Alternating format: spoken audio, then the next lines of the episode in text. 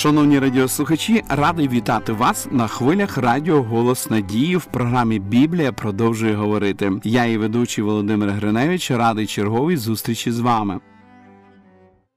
Напевно, ви пам'ятаєте ілюстрацію розвитку людини. Спочатку мавпочка, потім у людиноподібної мавпи з'являється рука, її називали уміла людина, потім людина прямоходяча, а потім вже Homo sapiens, людина розумна. Все складалося ніби гарно у Чарльза Дарвіна, все в цьому розкладі здавалося логічним. Але він пише про речі, які він, як еволюціоніст, людина, яка надіялася на творчі процеси природи, пояснити не зміг. Припустимо, що око людини з його складними системами, зміна фокусу на різній відстані, уловлювання різної кількості світла, корекція сферичних і хроматичних аберацій, такий складний механізм утворився в результаті природнього відбору. Відверто кажучи, ця ідея мені здається абсолютно абсурдною.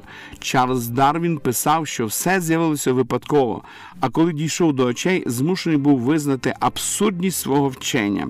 Зараз очі порівнюють з відеокамерою. Але ж ніхто з нас не скаже, що камера з'явилася без майстра. Ми розуміємо, що досвідчені інженери сконструювали оптику, розрахували до мікронів, як цю оптику налаштувати. Ще оператор потрібен, щоб керувати, а в тілі людини все працює набагато складніше, прекрасніше, передає гаму кольорів. А коли появляється яскраве світло, діафрагма миттєво закривається. І це випадковість. Навіть Дарвін говорить, що це абсурд. Якщо це так, то книгу походження видів треба викинути на смітник і не згадувати більше про неї. Але як? Книга принесла популярність. Він отримав ім'я, гроші за видану книгу. Теорію зустріли з розпростертими обіймами. Диявол розумів, що потрібно наукове підживлення, щоб увагу людей відвести від Бога, щоб вони заповнили свій розум чимось іншим, відвести від початкового славного створення, коли доторкнулися уста Бога Творця до вуст людських і було дано життя. Чарльз Дарвін скоро забув про око, але Бог стукав у його серце. Через певний час він зіткнувся з новою проблемою, і ця проблема перо. Згодом він писав: Я добре пам'ятаю час. Коли думка про очі приводила мене в трепет, але я подолав цю фазу. Потім він продовжив. І тепер найдрібніші деталі цієї структури змушують мене відчувати дискомфорт. Вид пір'я на хвості павича кожен раз, коли я дивлюся на нього, пригнічує мене. Діти навпаки радіють, коли павич розпускає хвіст. Це ж така краса, але не тільки гама кольорів справді надзвичайно гарна, але саме перо теж дивує, легке і міцне настільки, що може підняти птицю в політ. І Дарвін, нехтуючи посланням від Бога про око, зіткнувся з пір'їнками. У 20-му розділі книги приповісти написано: Ухо, що слухає, і око, що бачить. Господь учинив їх обоє. Хочу задати запитання з теорії дарвінського вчення, які органи нашого тіла можна назвати зайвими. На початку еволюції було нараховано 180 органів, наприклад, куприк. Мавпа бігала, бігала, потім стала ходити прямо, хвіст став їй заважати. Вибачте, я перебільшую, але я нагадую вам шкільну біологію. Хвіст заважав, заважав, заважав, потім відвалився, а куприк залишився. Виявляється, він служить не тільки для прикріплення м'язів. Коли ми, сидячи, нахиляємося, цей маленький орган регулює навантаження на все тіло. Він нав'язує собою всі рухові м'язи, він розфасовує навантаження. А апендекс там відбувається накопичення, яке потрібно прибрати. Але це потрібно робити тоді, коли є запалення. Кожен орган грає свою роль, і його видалення іноді сприяє розвитку злоякісної похлини. А ось тоді, коли еволюція тільки розвивалася, у Франції один доктор вирішив, що органи травлення не зовсім правильно розташовані, адже раніше ходили на четвереньках. До нього прийшов чоловік, який скаржився на болі в животі. Недовго думаючи, лікар відправив його на стіл, щоб зробити операцію, щоб правильно все розташувати. Чомусь сучасні люди продовжують позитивно дивитися на видалення так званих атавізмів, але ті, кому видалили аденоїди менш захищені від різних захворювань, тому що той захист, який був Богом даний, вилучено. Якщо немає приписів лікаря, немає медичної необхідності, не потрібно вирізати те, що створив Господь. Небезпека теорії еволюції міститься ще й в тому, що там присутня пропаганда ідеї про те, що в природньому відборі виживає найсильніший. Освенцем і Дахао є цьому результат. Ті, хто вважали себе сильними, пішли на те, щоб вбивати тих, хто думали не так, жили не так і належали до іншої нації. Теорію еволюції, де перемагає найсильніший, ми бачили в Африці на невільничих ринках, коли людей іншого кольору шкіри виловлювали, заколювали в кайдани і відправляли в рабство, не думаючи про те, що у них є сім'ї, діти, своє життя і мрія. Сьогодні ця теорія привнесла ті страшні чвари, які з'явилися в сім'ях. Ви знаєте, що Україна і деякі інші країни колишнього радянського союзу стали лідерами світового масштабу в питаннях розлучення. Хто сильний, хто гарний, хто вміє заговорити, хто захоплює увагу протилежної статі. Неважливо, що це чиясь дружина, а він чиїсь чоловік. Неважливо, що вони були сім'єю. Ми повинні здригнутися, почувши про ринки, на яких продають дівчат у сексуальне рабство, де вони повинні обслуговувати тих, хто найсильніший. Це наслідок вчення, де головне сила, влада і гроші. Існує страшна статистика в засобах масової інформації про численні аборти молодих жінок віком 19 років. У дівчат підлітків віком 14 років це національна катастрофа, тому що п'ємо не з того джерела. Теорія еволюції видалила з нашої свідомості прекрасну істину про Бога Творця. Подумайте, чи не прийшов час повернутися назад до джерела істини.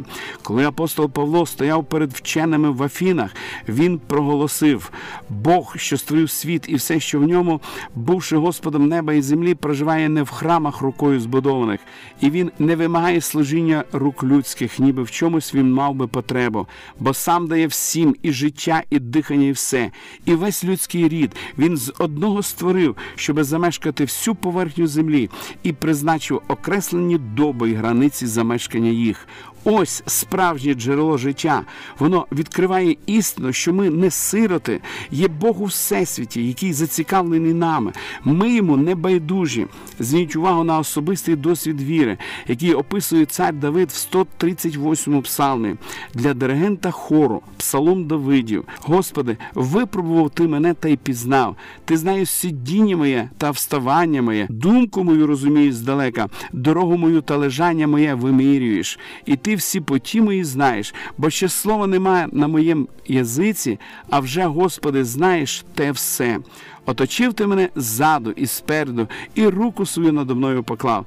Дивне знання над моє розуміння, високе воно, я його не подолаю. Куди я від духа Твого піду, і куди я втечу від Твого лиця? Якщо я на небо зійду, то ти там, або постелюся в шеолі, ось ти, понесуся на крилах зерниці, спочину як на кінці моря, то рука твоя і там попровадить мене, і мене буде тримати правиця Твоя. Коли б я сказав, тільки темрява вкриє мене, і ніч світло для мене, то мене не закриє від тебе і темрява, і ніч буде світити, як день, і темнота, як світло. Бо ти вчинив нирки мої, ти виткав мене в утробі матері моєї. Прославляю тебе, що я дивно утворений, дивні діла твої, і душа моя відає вельми про це, і кості мої не сховались від тебе, бо я вчинений був в укритті, я витканий був у глибинах землі. Мого зародка бачили очі твої, і до книги твоєї записані всі мої члени та дні, що в них були вчинені, коли жодного з них не було. Які дорогі мені стали думки твої, Боже, як побільшилось їх число. Не тільки мить зародження життя відома Господу. Псалмоспівець хоче передати нам, що кожна мить у темряві або світлі, на крайній півночі чи на півдні, на морі або на суші, де б я не знаходився відома Господу. Він знає мій шлях радості і потреби, знає, коли мені весело весело і коли сльоза готова текти з моїх очей. Він не просто спостерігає, яке ж це має значення. Згадаймо хлопчика, про якого говорили в минулій передачі. Він сказав: адже повинен бути батько, і Бог це той батько, який пам'ятає про нас, який шукає нас, коли ми заблукали, щоб зігріти своєю любов'ю. Він той, хто в любові своїй не покине нас, хто знає не тільки сьогоднішній день, але і завтрашній. Він посилає слово своє через Біблію, радить, застерігає і спрямовує наш шлях щоб не тільки початок нашого шляху був радісний, але щоб увесь він таким був. Подумайте про те, який шлях обрати еволюційного вчення з хаосу і розвитку в нікуди, чи шлях, який пропонує Господь, визнати його творцем, творцем і Спасителем нашим, і сказати йому: Я дивно утворений, мою дорогу ти вже влаштував сьогодні. Нехай наукою ми можемо розкласти теорію еволюції, довести її неспроможність.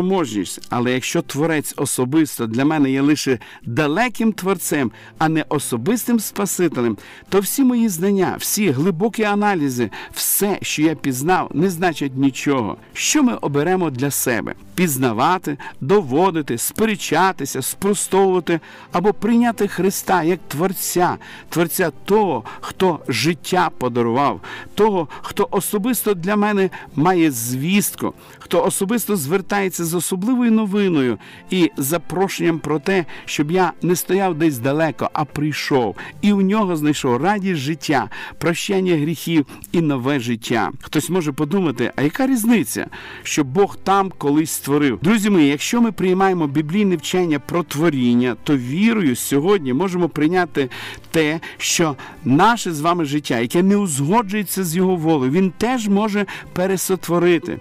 Як часто люди в розгубленісті стоять і кажуть: Я не можу, я не в силах залишити. Це тисне на мене. Я розумію, що це гріх, але в мене немає сил, розумієте? Не можу. Звичайно ж, що сила гріха готова знищити нас. Але ось вона добра звістка про джерело життя, про Ісуса Христа, який створив світ. Іноді вам може здаватись, що ваша проблема є надто великою, але пам'ятайте, в очах Божих вона є дрібницею, і він легко може її вирішити, якщо ви дозволите йому це зробити. Довірте свої сумніви, свої проблеми, свої прикрощі в руки того, хто і сьогодні творить нове життя в серцях.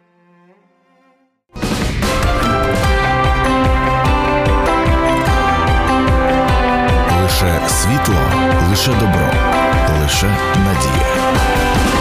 Радіо голос надії.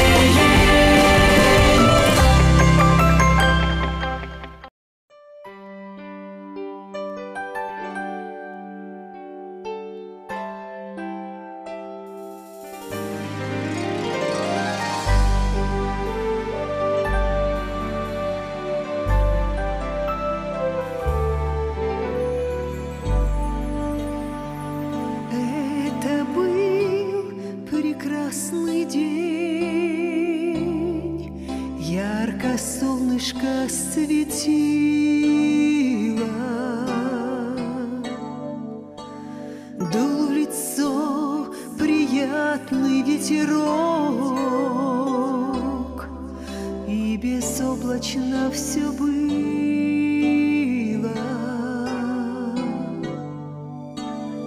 Внезапно буря поднялась и закружила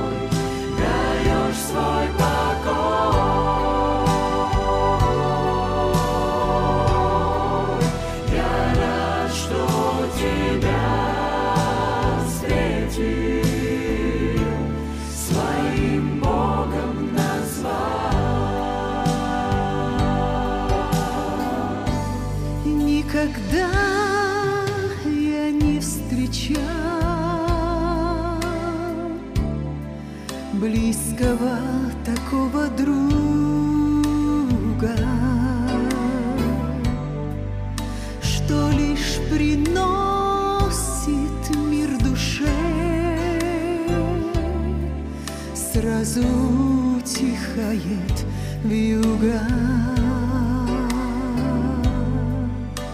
Не беспокоюсь и тогда, когда везде гроза. Я знаю, что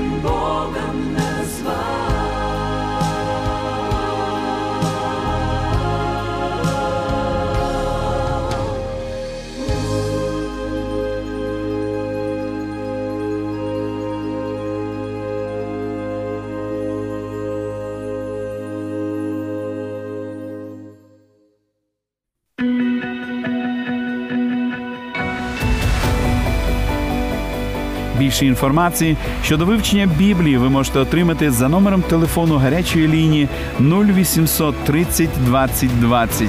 А я прощаюсь з вами до наступної зустрічі.